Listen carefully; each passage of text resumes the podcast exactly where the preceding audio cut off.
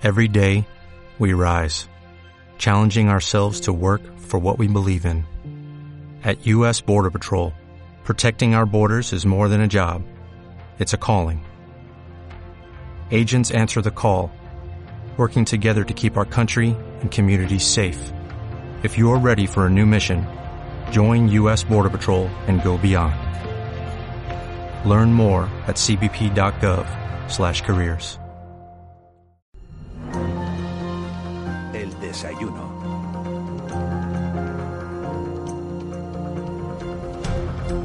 pues les habíamos anunciado que en este nuevo programa, en este de la noche al día, de tres horas de duración, vamos a tener todos los días en nuestros estudios a un invitado, a una persona protagonista de la jornada que tenga eh, cosas que contar. Y nadie mejor para estrenarlo, yo se lo quiero agradecer personalmente al presidente de Canarias, a Ángel Víctor Torres, que sea el primer invitado en este, desde- en este desayuno de, de la noche al día. Buenos días, presidente. Hola, ¿qué tal? Buenos días. Eh, ¿Qué tal el fin de semana? ¿Se puede desconectar con toda la con toda la, la que está cayendo? Se lo digo porque hemos visto un montón de migrantes en nuestras costas, porque hay miles de, de padres y madres pendientes de lo que va a pasar con el, con el curso escolar. Y entonces uno se pregunta, ¿y el presidente cuando llega a casa? eh, ¿Qué No, no, piensa no. el fin de semana? ¿Desconecta? No se desconecta y este fin de semana no se ha podido desconectar eh, absolutamente nada, ¿no? Mm, Desde el comienzo de la pandemia prácticamente no han existido diferencias entre un sábado y un lunes y bueno, las circunstancias son complicadas y repito, los fines de semana son exactamente igual que el resto de los días eh, y como bien expresa, pues eh, hemos tenido una serie de, pateras llegadas al fin de semana con dificultades. Eh, esta semana estará el ministro Escriba en Canarias. Hemos estado también en Madrid y bueno, es una situación en la que he exigido mayor conocimiento, el mejor posible y con claridad de eh, cómo es la vigilancia en nuestras costas y es una situación que, mm, sabíamos que iba a aumentar y el gobierno de Canarias ha hecho su trabajo con ello, dando mucho de sus espacios, cediéndolo para ese acogimiento, pero tenemos que tener un plan de choque indudablemente frente a la inmigración. Y con respecto al comienzo del curso escolar, pues estamos también con mucha incertidumbre, no solamente Canarias, sino todas las comunidades españolas, hay quien ha retrasado, quien ha escalonado, nuestra decisión es que sea presencial lo más posible, el 15 de septiembre, la fecha que teníamos designada desde el principio, lo vamos a valorar ¿no? el día 10, yo creo que eso es ser responsable, es mejor tomar la decisión a pocos días sabiendo cómo va la pandemia que no abrir los colegios y cerrarlos a los cuatro días. No ha pasado así en algunos países y se irá a clase con máxima seguridad. Las clases empezarán el 15 y si en algún lugar, en algún sitio no son presenciales, serán telemáticas. ¿no? Es alguna pista dado su consejera de Educación Manuel Armas este, este fin de semana en los periódicos. El curso va a empezar sí o sí, sea de manera presencial o de manera telemática. Sí, sí, el día 15 será el comienzo del curso y Canarias que tiene la posibilidad de retrasarlo, como si ha sido frente a otras comunidades, porque ya luego tenemos más jornadas lectivas que otras, porque hay menos eh, actos festivos en medio, pues eh, tiene la, voluntad y es la comunidad que más ha apostado por la presencialidad en el mayor número de, niveles de según las circunstancias pues que algunas sean telemáticas nosotros tenemos una verdadera asimetría son circunstancias distintas unas islas tienen un desarrollo de la pandemia otro tiene otra esta segunda circunstancia de oleada de, la pandemia ha puesto en evidencia la, la asimetría de o sea la no equilibrio de- del desarrollo de la pandemia según qué territorios ¿no? Y ¿Ha conseguido algún, algún experto explicarle, presidente, por qué mayor número de contagios en una isla que en otra? Porque los canarios somos muy parecidos prácticamente en una que en la otra, ¿no? Sí, sí, no hay, no hay hasta este momento una respuesta ni a la primera fase, en la que hubo mayor afección en la isla de Tenerife, mayor número de fallecidos frente a la isla de Gran Canaria, ni en esta segunda que ha sido a la inversa. Se puede pensar que en esta segunda es porque hay menos eh, inmunidad en Gran Canaria que en Tenerife, pero eh, he leído opiniones personales, ¿no? y no, no basta con ser opiniones personales, tienen que ser opiniones, eh, opiniones no discutibles, eh, debatidas por, por los científicos y con eh, razonamiento empírico. ¿no? Y en estos momentos no, no soy capaz ni yo ni ningún científico de decirlo con contundencia. En esta entrevista nos van a acompañar otros dos periodistas que son Ángeles Arencibia, que están atendiendo, eh, están siguiendo de cerca su- sus respuestas Ángeles Arencibia y, Juan Manuel Betancourt. Ellos van a poder intervenir en cualquier momento. Sí me gustaría hacerle alguna, algunas preguntas eh, de entrada. Usted tomó posesión como presidente de- del gobierno de Canarias el 16 de julio de 2019, hace ahora un año y dos meses. Un año y dos meses que yo no recuerdo tan intensos en ninguna otra época de ningún otro presidente de esta comunidad autónoma. Eh, ¿En qué ha cambiado su vida? Bueno, en todo, es, es así. Yo he hablado con los demás presidentes, he tenido la posibilidad de reunirnos en dos ocasiones al menos. He hablado por teléfono también con muchos de ellos y ninguno recuerda una situación como esta. No estamos sin duda en la etapa del sacrificio, ¿no? el sacrificio familiar, el sacrificio laboral, el sacrificio económico, el sacrificio de las certezas, el sacrificio del presente y el futuro y el del miedo. Esta es la etapa que está viviendo el mundo globalizado, Canarias no, no es un oasis en el mundo, formamos parte de él y ciertamente ha sido en eh, 13 meses tremendos en los que nos hemos tenido que enfrentar a distintas adversidades, pero esta sin duda es la peor, ¿no? La peor porque eh, la vacuna es eh, el maná deseado por todos y repito que nos ha cambiado la vida sin ninguna duda. En Canarias, eh, presidente, vivimos prácticamente el peor momento de los contagios desde que se iniciara esta pandemia del coronavirus que nos ha cambiado la vida, desde luego, a todos. Ese aumento de los contagios que se ha multiplicado en algunas islas por 23, en otras islas por 20, en otras islas por, por 35. Si comparamos los datos con los que teníamos en el inicio del verano, bueno, pues son mucho peores. Y uno se pregunta ¿Por qué ha ocurrido eso? Eh, ¿Han fallado las administraciones o hemos fallado los ciudadanos? Bueno, lo primero es porque se está detectando más. O sea, nosotros hacíamos los mismos test en los momentos más eh, álgidos de la pandemia inicial, marzo y abril, y según los propios datos del Ministerio, hoy detectamos un 70% de los casos. En marzo seguramente era un 10%, y la prueba está en que había mayores hospitalizaciones y más fallecidos. Es decir, hoy detectamos más porque se hacen más pruebas, porque estamos encima de ellos, de los contactos estrechos. En marzo-abril había más positivos, lo que pasa que solamente se iban a los graves, a los que tenían problemas eran ingresados en los hospitales y los que terminaban falleciendo. ¿no? Por tanto, Canarias, que fue la comunidad sin, sin discusión, que tuvo mejor, eh, un desarrollo más favorable de la pandemia y de las desgracias de los fallecidos, de la actuación en las residencias, sigue siendo igual ahora. ¿no? En estos momentos, por suerte, tenemos menor número de fallecidos que otras comunidades y lo que estamos haciendo es ir a buscar el, al positivo, a la persona que ha estado en contacto con un positivo, que es asintomático. Eh, la mayoría de los que están siendo eh, dados por positivos son asintomáticos, ¿no? Pero es verdad que eh, el asintomático contagia y contagia a un vulnerable y esa persona termina en el hospital y van subiendo el número de, contagiados. En estos momentos estamos en un 5 o 6% de, de ocupación de las camas hospitalarias hay mayor presión en la, en la zona de las UCI y más en unas islas que en otras. Pero ¿Hay, ¿hay algún riesgo eh, de que el sistema sanitario colapse por este aumento del número de contagios, presidente? Si no controlamos el número de contagios, si hacemos que el asintomático, la persona que se ve bien, camine, contacte con personas mayores, personas vulnerables, por supuesto eso puede pasar. Por eso son eh, claves las actuaciones de rastreo, de seguimiento, de aislamiento, de contención, y es lo que está el Gobierno de Canarias trabajando intensamente. No nos debe preocupar, y lo adelanto así, el que podamos tener en los próximos días mayor número de positivos si hacemos muchos más test. Y vamos a hacer cribados, vamos a hacer una técnica de pooling que consiste en hacer un test para 10 personas. Si salen los 10 negativos, son 10 negativos. Si uno saliera positivo, se le haría un PCR a todos.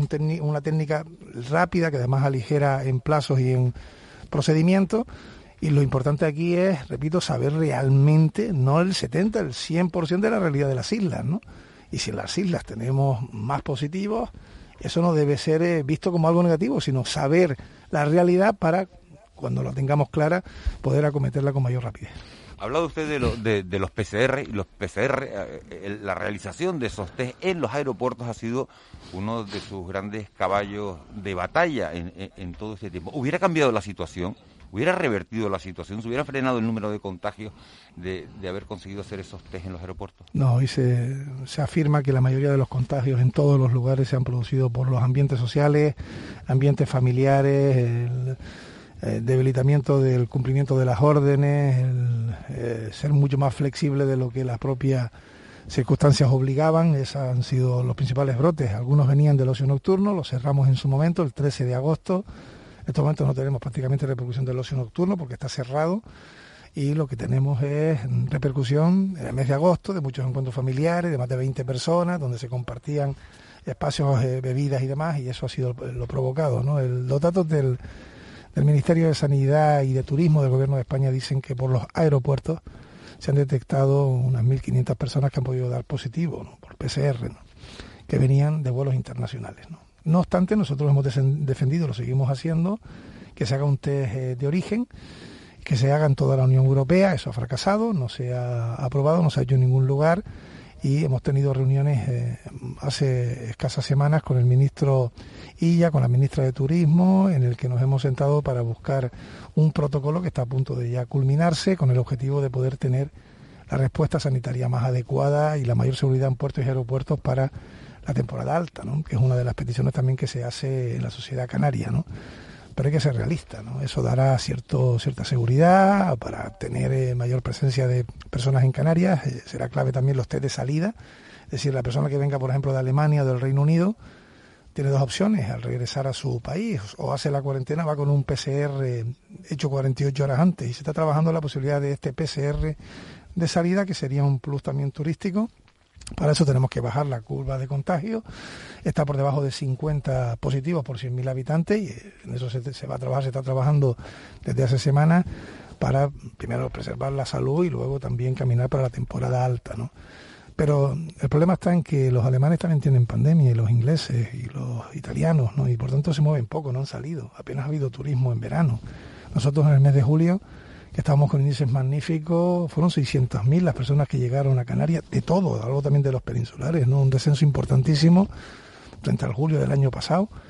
Eh, lugares como Madeira, que hacen el PCR en los aeropuertos, debería verse que el resultado ha tenido turísticamente, estamos hablando de un descenso de un 70% en Madeira. Roma, París, Turquía, Grecia han tenido datos muy malos turísticamente porque no hay turismo. En estos momentos la gente está preocupada por otras cosas, por la salud y por salir de la pandemia, pero mm, tenemos que conseguir que en el mes de septiembre esto baje, tengamos los protocolos cerrados y ojalá en los meses de septiembre, octubre, noviembre ya aparezca también esa vacuna y podamos recuperar esa normalidad turística tan importante. Enseguida le voy a dar la, palabra a mis compañeros, tanto a Juan Manuel Betancourt como a Ángeles Arencibia. Yo sí le pregunto una noticia que ha sido eh, bueno actualidad en este, en este fin de semana y uno se pregunta, en mitad de esta emergencia sanitaria como la que estamos viviendo, se produce un nuevo cambio en el puente de mando de, la sanidad. Cuarto director del Servicio Canario de Salud. ¿Por qué? ¿Y por qué ahora?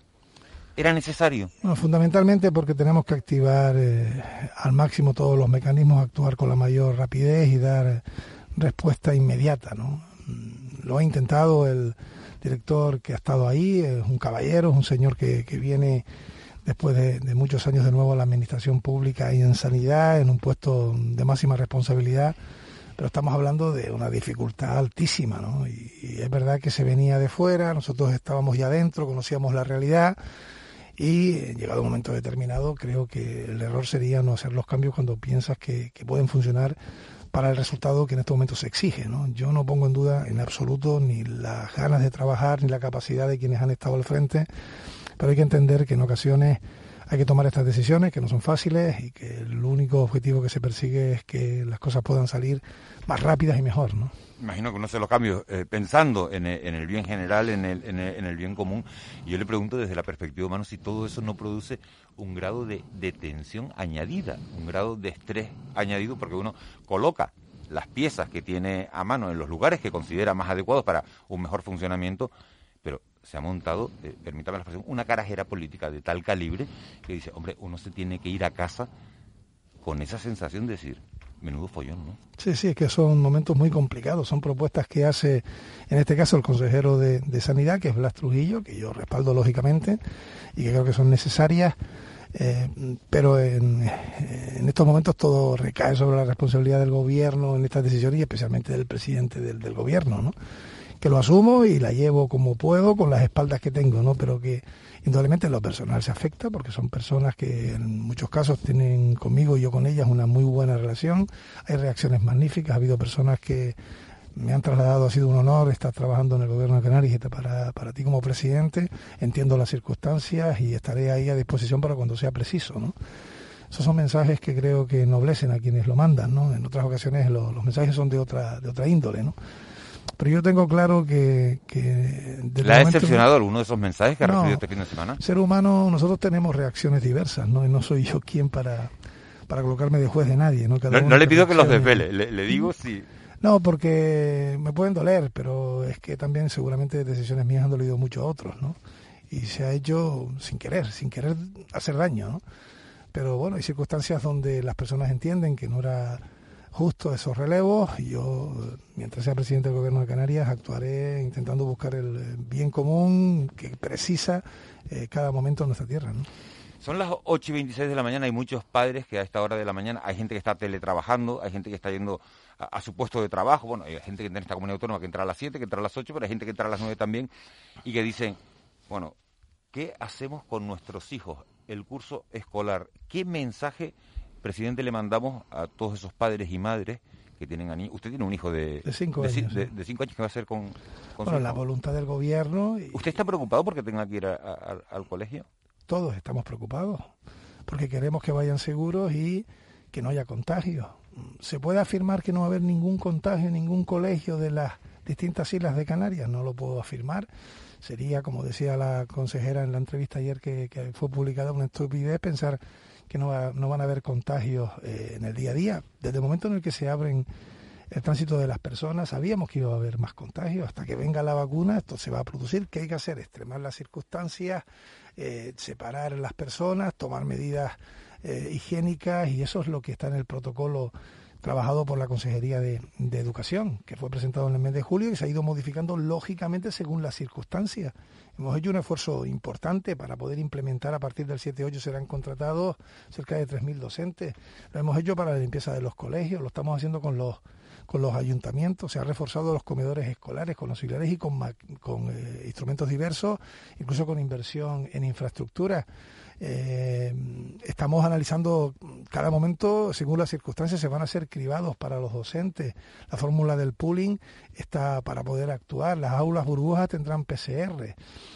Y con todo ello, creo que lo más razonable es que nos sentemos cuatro o cinco días antes. Yo sé el daño que esto produce, porque tienes que organizar tu vida, también uno lo es que yo le preguntaba más que más que de, presidente a padre, que de padre a padre, sabiendo el resto de padres. Yo no, sé, yo no, sé, si usted está en uno de esos chats de padres que tienen todos en, en los colegios, pero de padre a padre, ¿qué mensaje le manda hay, hay, hay, un sentimiento encontrado. Los padres y madres están preocupados y lo que quieren es que sus hijos vayan a clase con los mejores datos pandémicos posibles. Por tanto, en el interior está, oye, si tengo que esperar un poco, espero, pero cuando vaya, que vaya seguro. No, quiero que mi hijo vaya con miedo a que haya una contagiosidad alta. En estos momentos hay una contagiosidad alta que estamos atajando en algunas islas de Canarias, no en otras. Por eso también está sobre la mesa la posibilidad de la discriminación entre unas islas y otras, pero son días claves los que estamos viviendo, ¿no?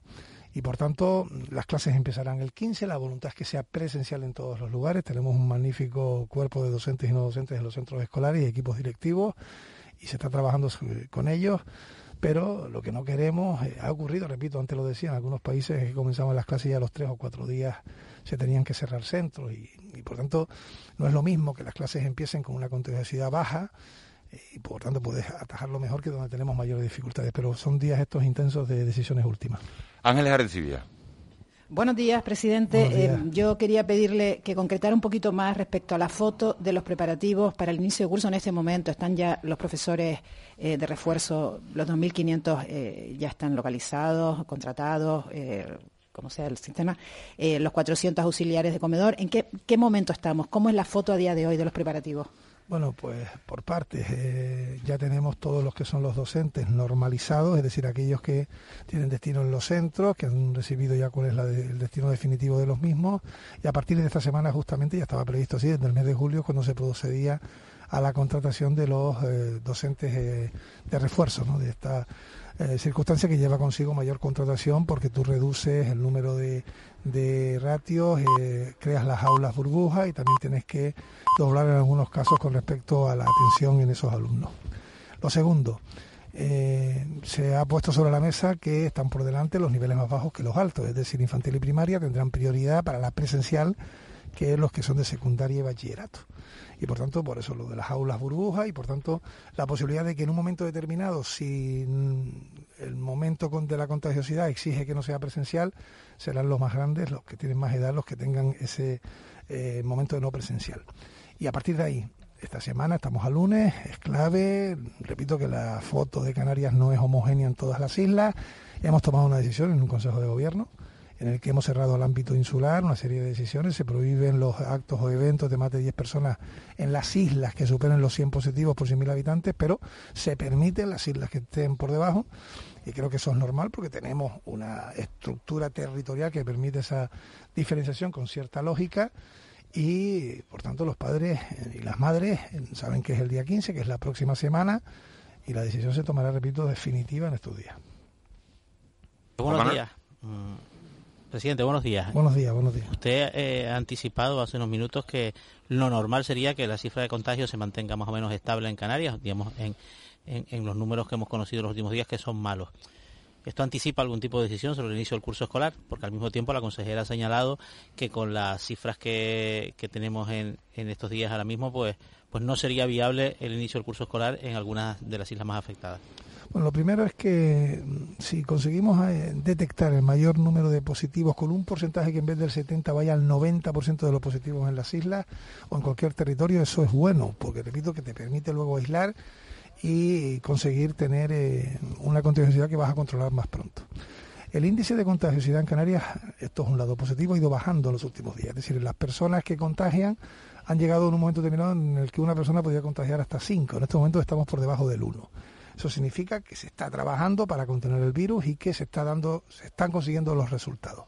Ahora bien, eh, estamos a una semana y el jueves tendremos consejo de gobierno. Manteniéndose estos datos, cabe, es la pregunta, cabe que se retrase el comienzo del curso una semana, cabe retrasarlo, hay comunidades que lo han hecho, Asturias, por ejemplo, lo ha hecho ya, otras lo han hecho escalonada, hay comunidades que han empezado, pero eh, secundaria y bachillerato retrasan el comienzo de las clases y por eso tenemos plan A, plan B, plan C y no me quiero adelantar porque tampoco es una cuestión que es exclusivamente de carácter político. Están también los informes de los científicos que, están en el, en el, comité y que también eh, hacen su aportación para la toma de decisiones.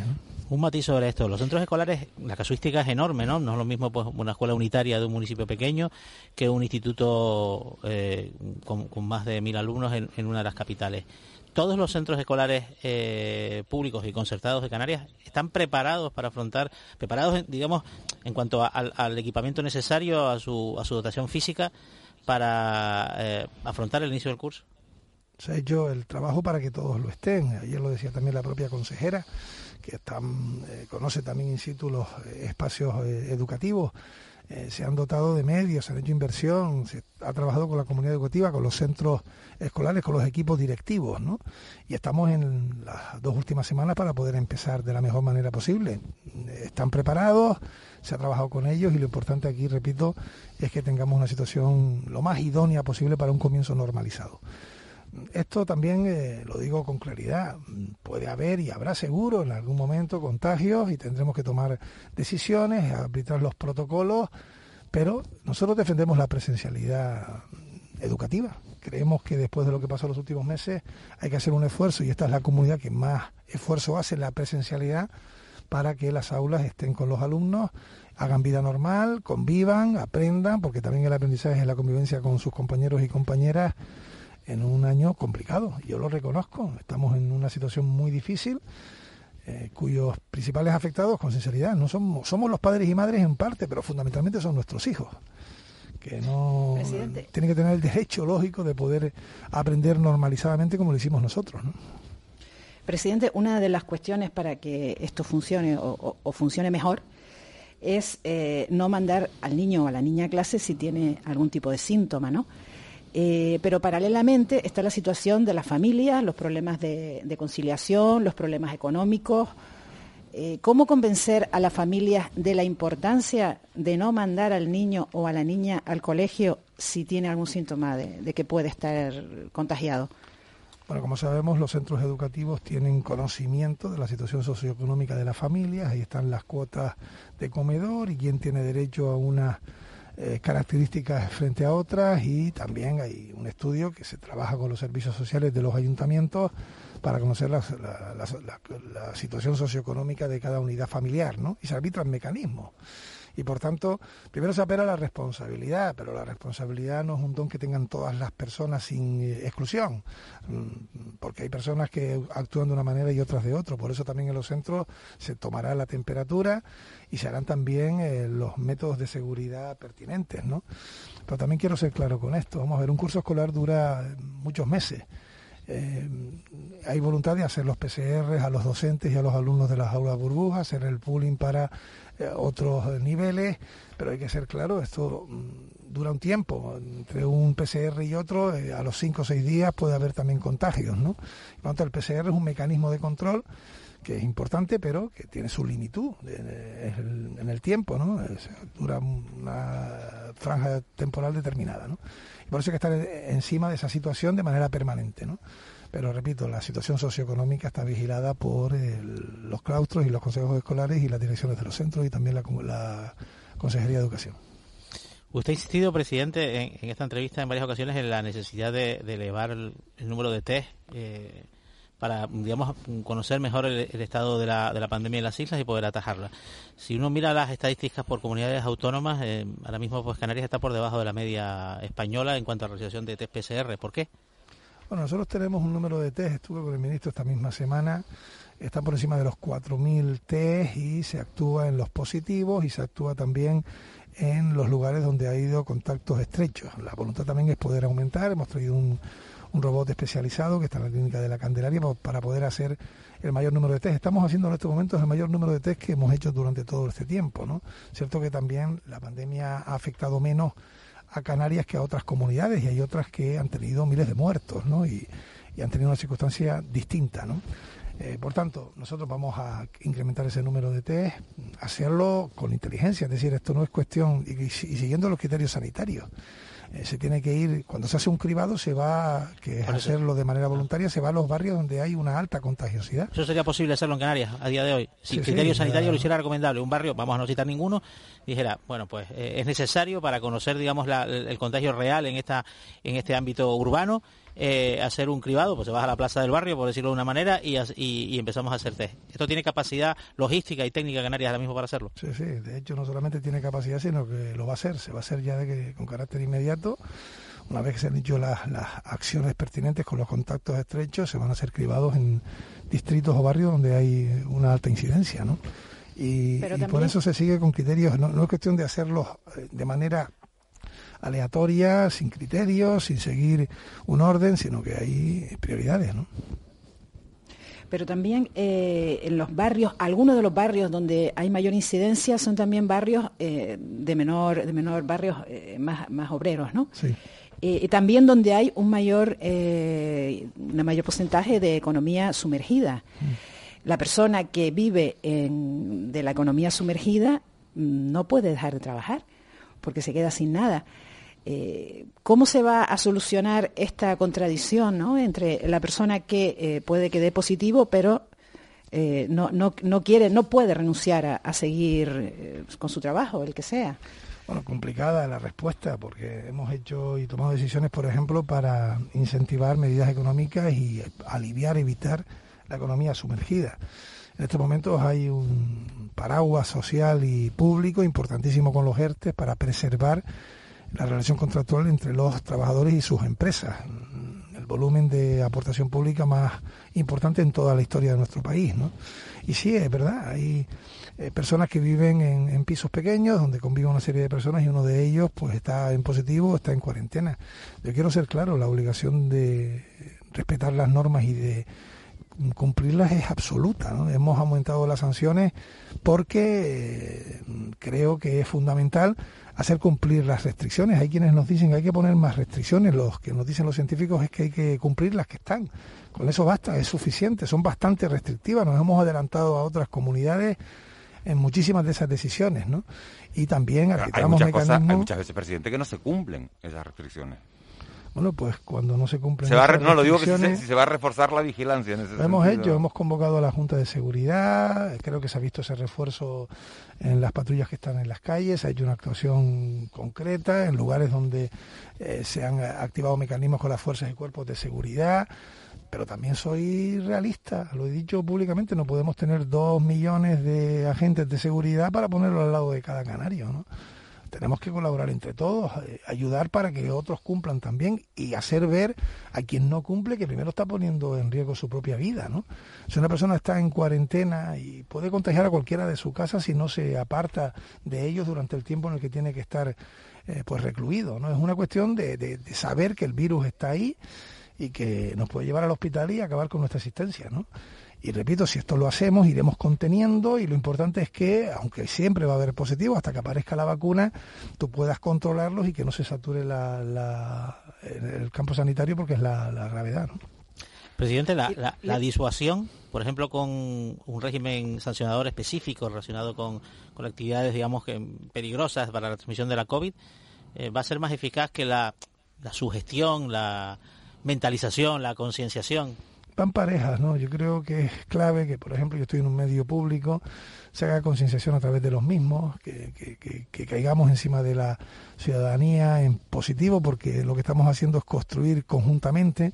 Canarias ha sido reconocida por uno de sus spots como uno de los spots más claros, duros y contundentes para poder controlar la pandemia, eh, eh, enseñando que un cumpleaños te puede llevar a la UBI o una fiesta de amigos puede hacer que tomes tu última último brebaje en el hospital o en la UCI y junto a ello, junto a ello también eh, hay que hacer que las sanciones lleguen, que se cumplan, que se vigilen, porque hay una parte de, la sociedad de siempre que por eso están las fuerzas y cuerpos de seguridad, por eso hay sanciones ante los incumplimientos.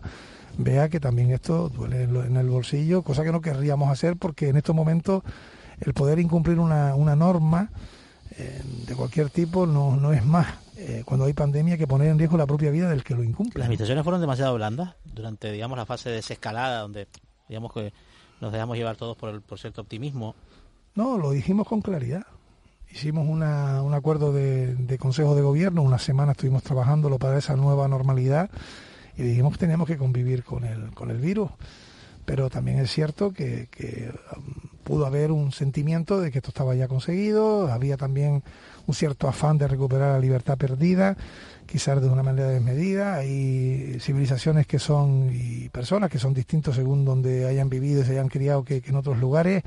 Hay países donde el acatamiento de las órdenes son de una manera o eh, seguir las indicaciones de las autoridades se hacen de una manera más pretoriana, más, más, más rigurosa.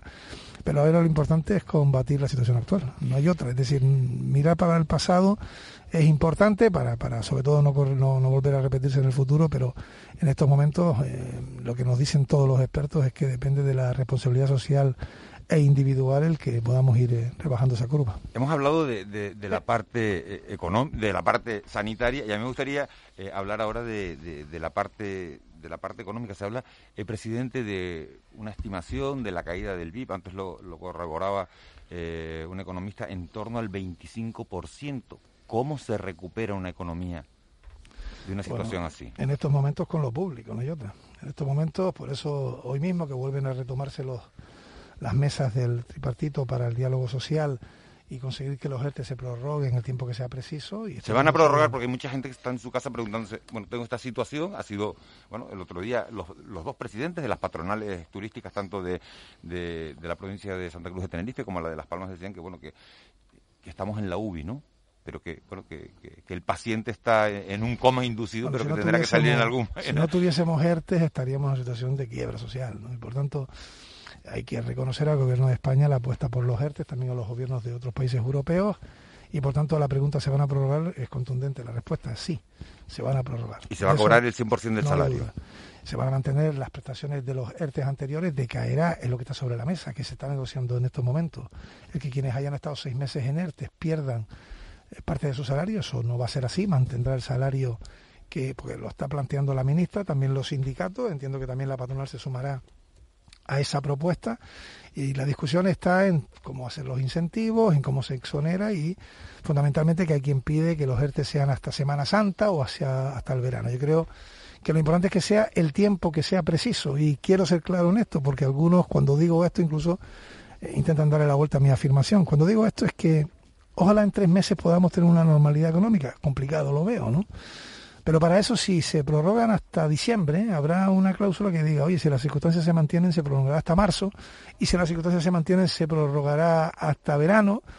Eh, pero eso es lo lógico. Es lo mismo que estamos haciendo con respecto al curso escolar. Si tuviésemos claro que el 15 eh, de septiembre vamos a tener un número de contagios determinado, pues haríamos tal cosa, tal otra. claro que hay que monitorizar ir monitorizando y viendo, actuando en función de cómo... Y que, se, y que quede abierto siempre la posibilidad clara de que la tripartita, la mesa tripartita prorrogaría esos Eso me parece fundamental, ¿no?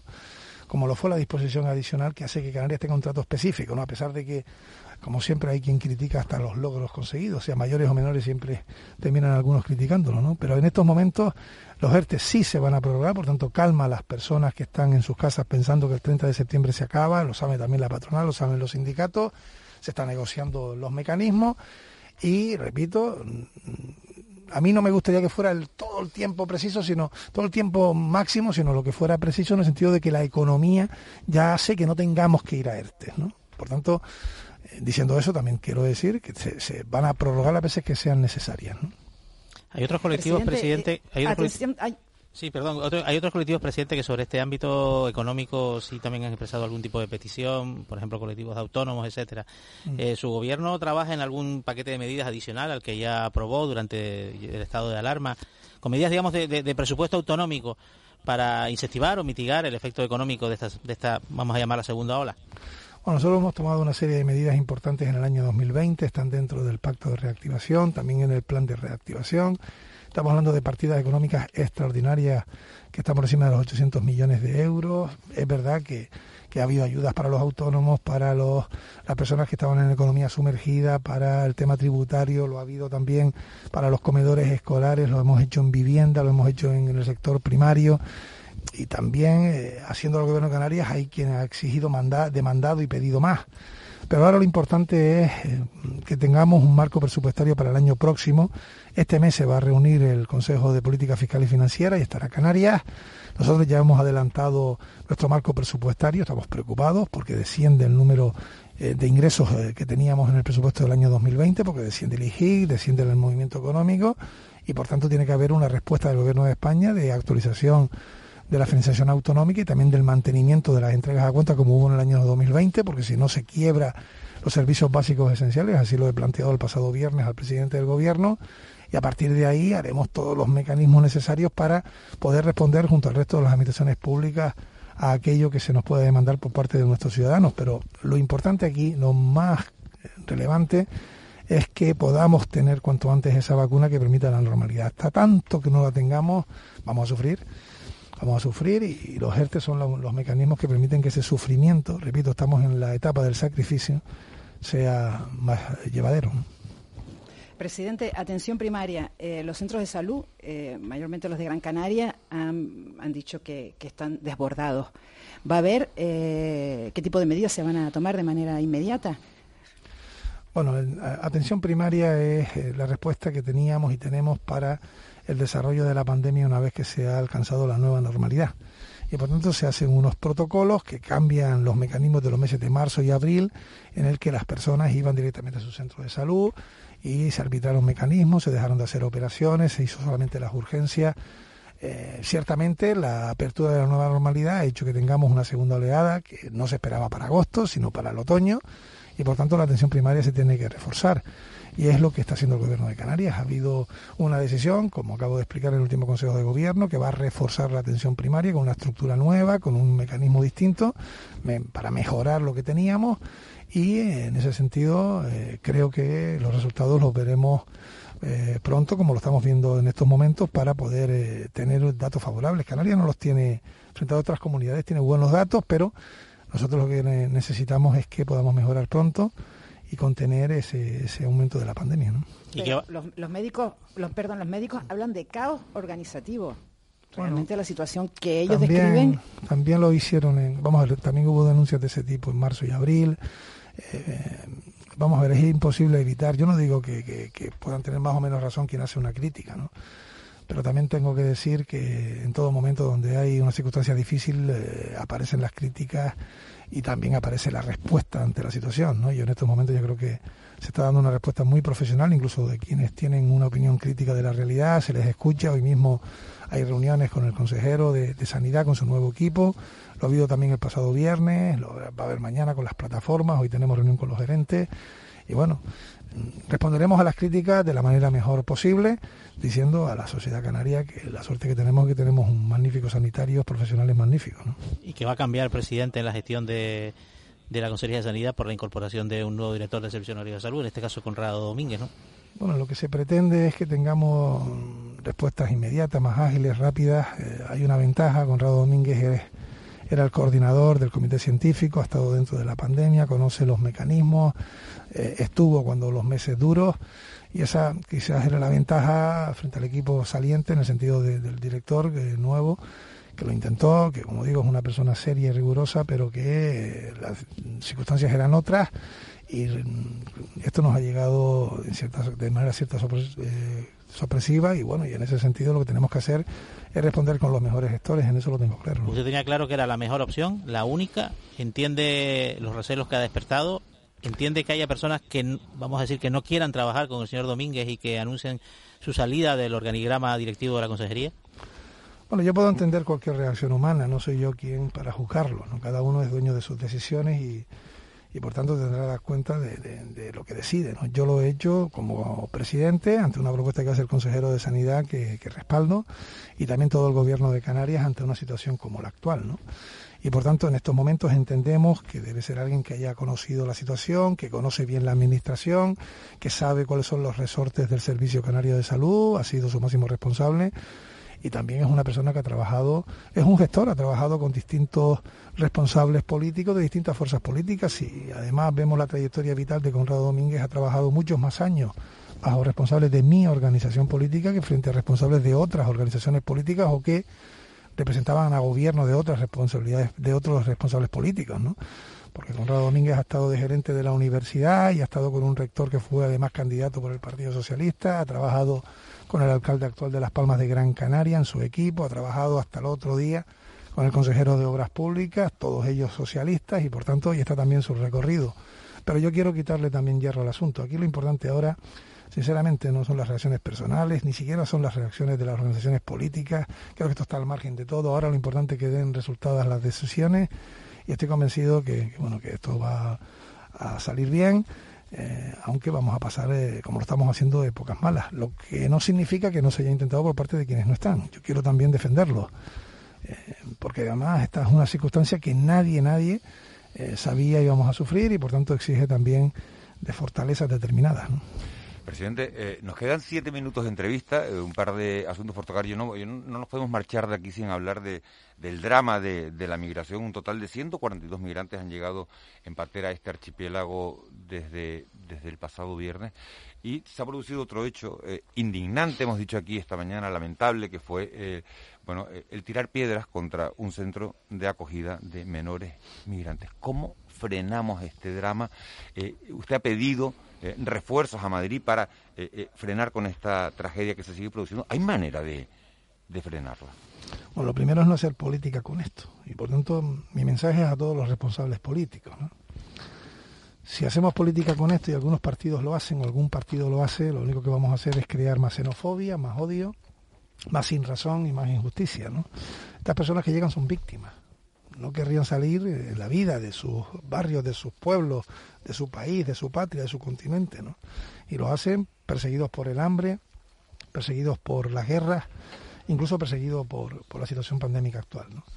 Ante eso hay que dar la respuesta adecuada a esas circunstancias. Y por tanto yo he sido claro, primero, la vigilancia tiene que ser la, ideal y por tanto he pedido por escrito que se nos diga si estamos vigilando, se está vigilando correctamente Usted, perdone, perdone, que le interrumpa nada más que le haga un inciso. Eh, este fin de semana hemos visto todo, que nos ha llegado a través del WhatsApp una imagen de cómo un cayuco llegaba a una playa del sur de Gran Canaria prácticamente como, como si fuera una embarcación de recreo. Sí, lo que nos dicen es que abierta la posibilidad de pesca en Marruecos, es fácil camuflar en un barco patera que parece va a pescar que quienes vayan dentro sean realmente inmigrantes, ¿no? A la vez de que han llegado 14 o 10 en dos fines de semana seguidos a la vez que hace más difícil la, vigilancia. Lo he pedido y estoy esperando la respuesta del Ministerio sobre la vigilancia en las costas. Eh, junto a ello también tiene que haber solidaridad por parte de quienes los acogen y que camine el tránsito de estas personas como ocurrió en el pasado. En este momento la situación es desesperante. Eh, lamento profundamente que haya quien sea capaz de lanzar una piedra frente a un centro de inmigrantes. Eh, eso nos empequeñece como seres humanos. Eh, el gobierno de Canarias ha hecho su trabajo al máximo que ha podido, ha dado sus instalaciones, instalaciones educativas de, toda índole eh, para poder acoger a estas personas. Lo han hecho también los cabildos, hay ayuntamientos que han sido solidarios y han puesto también a disposición sus instalaciones. Habría que lanzar el mensaje también al resto. No es competencia de ellos, cierto, como, tampoco lo es del gobierno de Canarias dar infraestructuras propias a personas que no son menores acogidos, sino que son personas mayores y se ha tomado una decisión por parte del Ministerio de, Emergencia que es habilitar espacios alojativos, ¿no? Que, que, no son su fin, los hoteles no son para huéspedes, ¿no? Pero se ha tomado de manera transitoria, excepcional y por un tiempo determinado. Yo creo que tienen que abrirse los espacios militares, tienen que abrirse los CIE, tienen que abrirse todo lo que es infraestructura del gobierno central y es un, un asunto porque es un drama preocupante. ¿no? Pero tiene un efecto positivo. Eh, vamos a ver, eh, el, utilizar los, alojamientos turísticos. Eh, leíamos este fin de semana las declaraciones del dueño de un, de un complejo de bungalows que, que, bueno, ha parado el ERTE, ha sacado a gente del ERTE está pudiendo reflotar o mantener su, su complejo, ¿no? Tiene un efecto positivo en lo que en, una situación de y, paralelamente tenemos a la alcaldesa de San Bartolomé diciendo que este no es el camino. Bueno, lo primero es que a mí me, me, duele el alma cuando veo bulos que no, no puedes tú contrarrestar en el que se ven inmigrantes en una piscina cuando resulta que en ese hotel no hay piscina para ellos, no saben nadar. Por lo tanto, no es Canarias esa imagen que se lanza, ¿no? Y a algunos le da cábala a esas imágenes, las comparten participando de una irresponsabilidad, ¿no? Pues si, eres consciente, si sabes que eso es falso, ¿qué consigues haciendo eso, ¿no? Luego, esto se presta a la demagogia y al populismo, ¿no? Estas personas están siendo atendidas por Cruz Roja, reciben una cuantía económica Cruz Roja por darle de comer a estas personas, que es lo mismo que están haciendo en el hotel, como lo hubiesen hecho en una residencia estudiantil o en cualquier otro lugar. Y en tercer eh, lugar, miren, yo creo que los hoteles eh, tienen su fin, que es acoger a huéspedes, tienen unas circunstancias peculiares, pero en situación de emergencia se han podido utilizar para otras cuestiones. Por ejemplo, con el confinamiento se utilizaron para acoger a sanitarios que tenían personas en casa contagiadas o positivas y para poder ejercer su trabajo, magníficos profesionales pues iban a hoteles públicos, incluso se, se, utilizó también la fórmula de los hoteles para mujeres que sufrían violencia machista durante el confinamiento.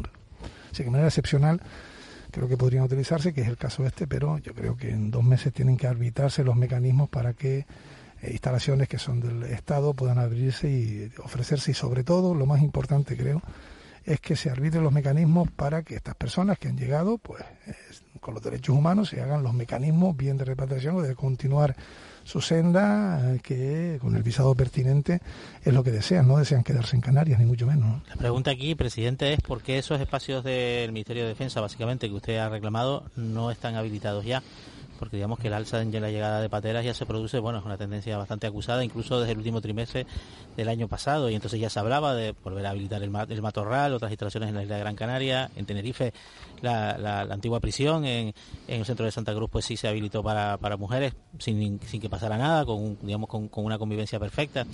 ¿Por qué esos espacios del Ministerio de Defensa no están preparados ya? Le voy a pedir, le... Voy brevedad en la respuesta, pero queda prácticamente un minuto. Vale, yo lo he requerido, he pedido, hay cuestiones administrativas, cuestiones de aclaración entre áreas del gobierno y algunos que se van a poner en funcionamiento con carácter inmediato. Pero es verdad que, que la situación ha sido desbordante en las últimas semanas. Esta semana viene el ministro de Migraciones y aclararemos todo esto. ¿Lo recibe convencido de que, de que va a haber ayudas, de que va a haber refuerzos? Bueno, le he pedido esta cita, igual que a la ministra de Turismo, que también vendrá, o la de Transición Ecológica, y también eh, volveré a ir a Madrid, como hice la semana pasada, para hablar con el ministro del Interior. Ángel Víctor Torres, presidente del Gobierno de Canarias. Muchísimas gracias por habernos acompañado, por haber aceptado la invitación de este primer desayuno. No le hemos puesto, le hemos puesto, bueno, la mascarilla la traía puesta, pero no le hemos puesto ni un café, le hemos dado únicamente. Es cierto que es incómodo cuando, estás hablando, en ocasiones te aficia, pero es normal, tenemos que llevarla, hagamos este sacrificio. Creo que, esa es la frase, es la época de los sacrificios, vendrán épocas mejores. Toda la suerte del mundo para el curso político que, ahora se inicia, porque su suerte será evidentemente la suerte de, más de dos millones de canarios, así que todo el éxito del mundo y toda, y toda la suerte. Gracias Juanma, gracias Ángeles. Every day we rise, challenging ourselves to work for what we believe in. At U.S. Border Patrol, protecting our borders is more than a job. It's a calling. Agents answer the call working together to keep our country and communities safe. If you're ready for a new mission, join U.S. Border Patrol and go beyond. Learn more at cbp.gov/careers.